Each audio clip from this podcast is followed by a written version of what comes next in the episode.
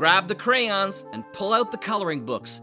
It's time for audio cartoons on the Saturday Story Circle, right here on the Mutual Audio Network.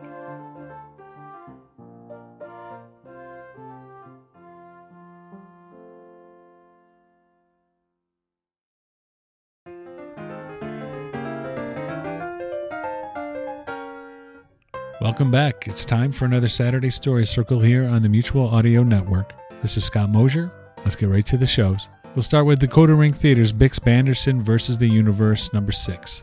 This week, Chapter 6 Another Perfect Day at Thraxis 8 Security Station. We'll follow that with the radio adventures of Dr. Floyd. Twas the night before Floyd. In this episode, we joined Dr. Floyd reading Twas the Night Before Christmas to a group of youngsters at the Saddle River Galleria, and you thought that battling Dr. Steve was hard. And we'll finish with Faustian Nonsense Productions, The Lavender Tavern, Meyer's Helping Hand, Part 1.